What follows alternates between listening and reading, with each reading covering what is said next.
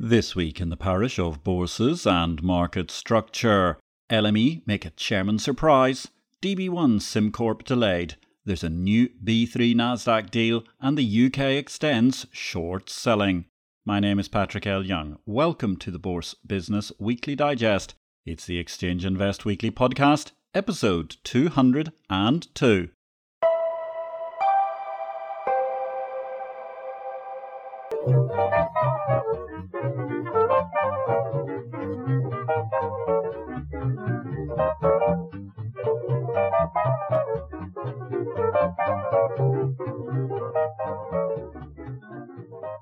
Good day, ladies and gentlemen. This is a very brief reduction of highlights amongst the key headlines from the week in market structure. All the analysis of the many events and happenings from the past seven days can be found in Exchange Invest's daily subscriber newsletter, the unique guide to the bourse business sent daily to your inbox. More details at exchangeinvest.com. Let's open with BitCarnage this week and in a CZ tweet amidst a large stream of CZ tweets as usual. Four full stop. More FUD about some departures. Yes, there is turnover at every company, but the reasons dreamed up by the news are completely wrong claimed CZ. That in response to headlines including Binance's top strategist confirms departure amidst rumours of US resignations. And Binance plunges into crisis as senior execs quit over CEO Changpeng Zhao's response to Justice Department investigation. Given how the Chief Strategy Officer, Patrick Hillman, now resigned, has been so behind the Binance FORFUD movement throughout the course of the year, with often remarkable def- demonstrations of toeing a party line, which has become increasingly questioned by even the mainstream media, I've got to say it's hard to believe that there are not widespread concerns the feds are coming from Binance soon. Then again, who would ever resign stating, I cannot stay in that job because I think the feds are going to arrest us. Anyway, crypto V.1s are clearly rattled. Why else would the permaphoning to CZ head of Binance Strategy be amongst those wanting to urgently quit right now? Oh, yes, forfud, forfud, forfud, and all that malarkey. The latest piece of odd behaviour, however, comes not from Binance, but from Brian Armstrong, who has shown an admirable ability to run up a hype monster to great effect, but, at best, the jury remains deadlocked on what actual management acumen he possesses. Anyway, in what was probably a, or another, rookie error, which surely infers panic on his part, suddenly Brian Armstrong's Twitter history disappeared the other day. In a more worrying move, it also disappeared from the Wayback Machine, which has been a handy historiographical de- device for the internet as a whole. However, when you have a mass army of folks who cooperate and have watched this bubble build, it wasn't a huge surprise to find a sudden resurrection of a kind, e.g., Travis Brown's GitHub just published deleted tweets by Brian Armstrong, CEO of Coinbase. To the big question, why delete vast numbers of past tweets, the poker face is apparent, but it's really hard to see why you do this now if you have nothing to hide, have nothing to be afraid of, or believe you are in a good place concerning regulatory inquiries, as one might euphemize them. This looks like a move of pure madness. The innocent has suddenly invoked questions as to his guilt. If you enjoyed this excerpt, you may be interested to know that you can read BitCarnage every day alongside all the world's market structure news in Exchange Invest. Alternatively, if you want to follow BitCarnage alone, the daily update on happenings in the world of crypto and digital asset market structure, then you can find BitCarnage as a Substack standalone. In the main news this week, Hong Kong just cannot be China's financial centre. It must be counted among the top global hubs, said the Hong Kong Mercantile Authority's Eddie Yue.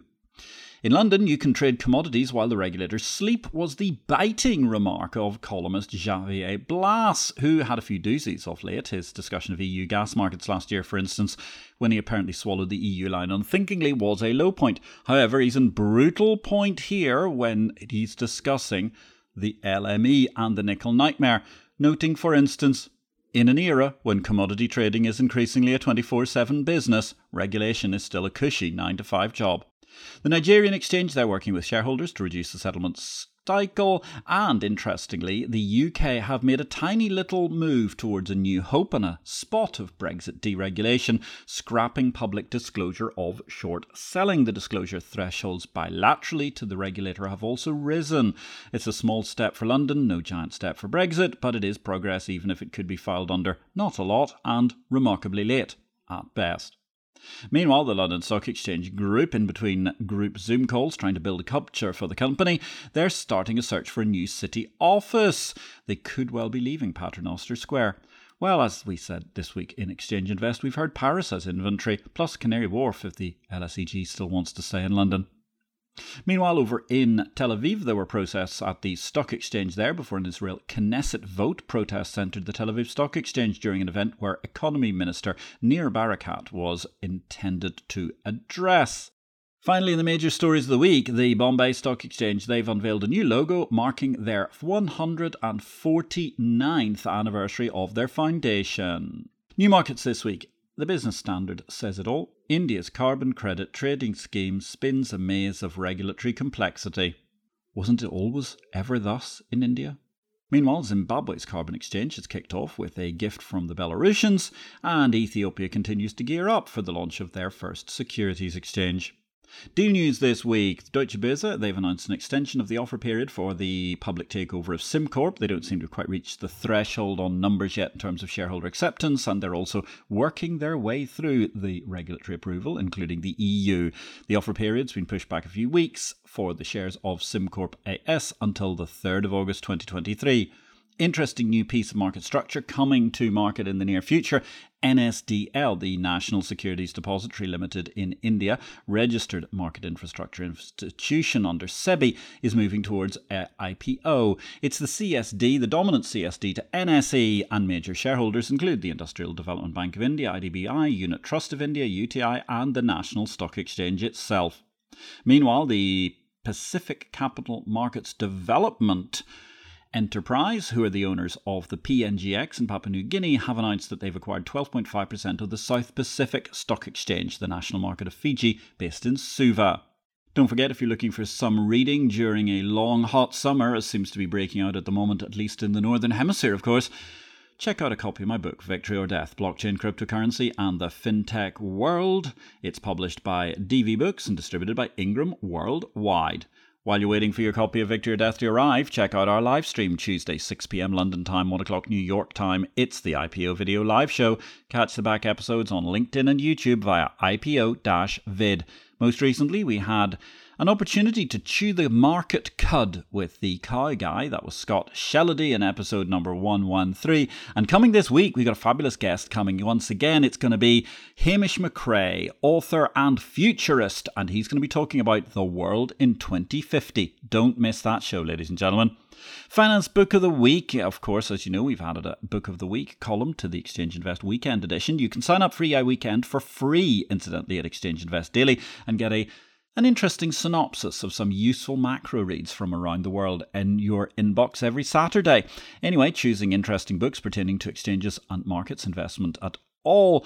We've gone this week for one written by our IPO vid guest number 32, Clive Lambert. Candlestick Charts, an introduction to using candlesticks, aims to enable this simple viewing of a candlestick chart to answer the perennial question who's controlling the market, the bulls or the bears? Product news this week China and Hong Kong, their central banks, are exploring extending repo trading to Bond Connect. Hooray, hooray, hooray, I say. LCHSA, the Paris arm of London Clearinghouse, they've merged RepoClear and EuroGC Plus services. The European Energy Exchange, EEX, their exchange council, has welcomed the expansion of products for the Nordic power markets. That's, of course, on the back of their buying NASDAQ's Nordic Power Exchange assets. Meanwhile, the Intercontinental Exchange, they're going to be launching environmental futures markets based on Alberta's carbon programme. Thanks for listening to Exchange Invest Weekly. We welcome your feedback. You can contact me directly, patrick at derivativesvision.com, with any comments. Meanwhile, if you enjoyed this show, we would welcome you giving us a thumbs up, or if you have time, a positive review will always be welcome wherever you find this podcast. Technology news. Big news of the week. B3 and Nasdaq announced partnership to develop new clearing platform. In 2011, you will recall the mega breakthrough sale by Cinnober for its clearing system, which was then rather revolutionary, came at B3, which was looking to unify a massively contradictory cross asset architecture after it had brought together all manner of exchanges, including, of course, the Sao Paulo Stock Exchange and the Rio de Janeiro Stock Exchange, along with the Bond Exchange and much else beside. Mission accomplished, Cinnober was then swallowed by Nasdaq, and now Nasdaq are looking to build the next generation of the original Cinnober systems. An interesting side point here to bear in mind is how Vermiculus, the latest company from Cinnober founder Nils Robert Persson recently gained investment from B3's venture capital arm, as well as working on B3 projects beyond its equity clearing system. Anyway, it's a good extension for NASDAQ, adding a return to their purchase of Cinnober. One story which is not so happy this week how MCX is dealing with its tech transition woes. That ran in Zee Business, an article which suggests a cluster mess entirely of MCX's own making. But at the same time, TCS happily took the money, and if it quoted began work without adequate documentation specification, it's not above blame either. As an interesting aside, SEBI had told MCX to explore utilizing software as a service models with any of the existing exchanges or clearing corporations until MCX and MCXCCL are ready to handle the transition, went the article. Not that SEBI might ever be accused of being anti Jignesh Shah and always seeking to throw out financial technologies, or indeed, as it's known these days, 63 moons. Perish the thought. The UK FCA, they've proposed a UK consolidated tape. I think I'm pretty cooling on this one, having said it was a good move just a few days ago. It'll be interesting to see what emerges all the same. It's not a harmful move altogether, but at the same time, I would suggest the more exciting thing coming up is the October deadline from the FCA on trading perimeter issues. That could be crucial for both exchanges and non exchange venues, depending on where the FCA deem the borders lie. Meanwhile, the London Stock Exchange is deploying windward artificial intelligence capabilities to combat sanctions busting across global shipping in real time. Hurrah! However, in other news, the blowback to LSEG is notable in various UK media because the firm owns Refinitiv, which owns WorldCheck, which is being fingered as an agent of opacity in the ongoing UK scandal about bank accounts being withheld from those without sufficiently politically correct political opinions. Regulation news this week the Wall Street Journal ran a feature Antitrust officials pile on the paperwork. The FTC has, well, long been a sleepy hollow, but now suddenly it's got all these wildly activist Biden appointees on the commission, and it's become a critical pathway of obstinance towards progress as a key focus of the ridiculously dismal Brezhnev regime, which believes in killing commerce through rank interventionism at every turn. The FTC are creating a change from 37 hours to 144 hours just for the basic filing of paperwork for the FTC itself. That, on average, serves nobody except the blob and reminds us why this is an utterly toxic presidency, presuming you believe in commerce. ADGM, the Abu Dhabi Global Markets, they've introduced a regulatory framework for sustainable finance, which is good to see. The Qatar Financial Markets Authority has issued a resolution to establish a single window committee for capital markets, and the UK is planning to reverse the MIFID II era ban on free research for clients. Hooray, hooray. We all say anything that gets rid of even elements of MIFID II, the great European Union waste of time, has got to be applauded. Career paths this week. The LME Clear, that's the clearinghouse of the London Metals Exchange, have appointed a new chairman of the board. He's well known to us. They've announced the appointment of David Warren, who's going to be effective from the 20th of July, succeeding Marco Strimer, who'll step down as chairman having reached the end of his term. Now, given Marco Strimer has considerable expertise in clearing and given the many concerns about LME following the nickel nightmare, he was a very, very sound chairman. I'm not convinced the former NASDAQ CFO, former e.g., CFO David Warren is the ideal choice here as a chairman of a CCP, which has many issues to address going forward and really could have benefited from a genuine CCP specialist. Over at Cboe, they've promoted Jill Griebenow to Chief Financial Officer. Congratulations to her. And I suppose that leaves us just with a word of interesting advice, a statement from the SEBI chairman, Madhabi Puri Buch, who was talking to the incoming students of IIM Ahmedabad, a leading management institute, at a recent event. Be like a potato, down to earth, without ego, and absorb the essence of your surroundings. As you embark on your journey, envision yourself as a potato. So, SEBI promotes regulation by root vegetable. They may say this, I could not possibly comment. And on that magnificent and mysterious note, ladies and gentlemen, my name is Patrick L. Young. Thank you very much for listening to this episode 202 of the Exchange Invest Weekly podcast. We'll be back every day during the week with the Exchange Invest Daily Newsletter, the Exchange of Information, the bulletins for the Bourse business, and of course on the weekends with the Exchange Invest Weekly Digest as well. Have a great week in blockchain life and markets.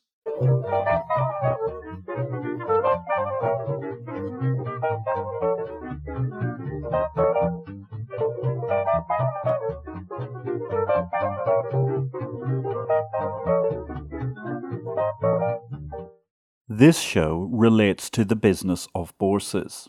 It is not to be construed as investment advice, nor are we making any investment recommendations. Please consult an investment advisor before you make any investments, and for goodness sake, do your due diligence and do not make investments without complying with the regulations in your home state. Exchange Invest cannot be held responsible for any investment decisions made as a result of our program, which is for entertainment purposes only. The material herein is copyright Patrick L. Young at the date of publication, while our music and sound effects are sourced from copyright free sources. Thanks for listening to Exchange Invest Weekly, the exchange of information.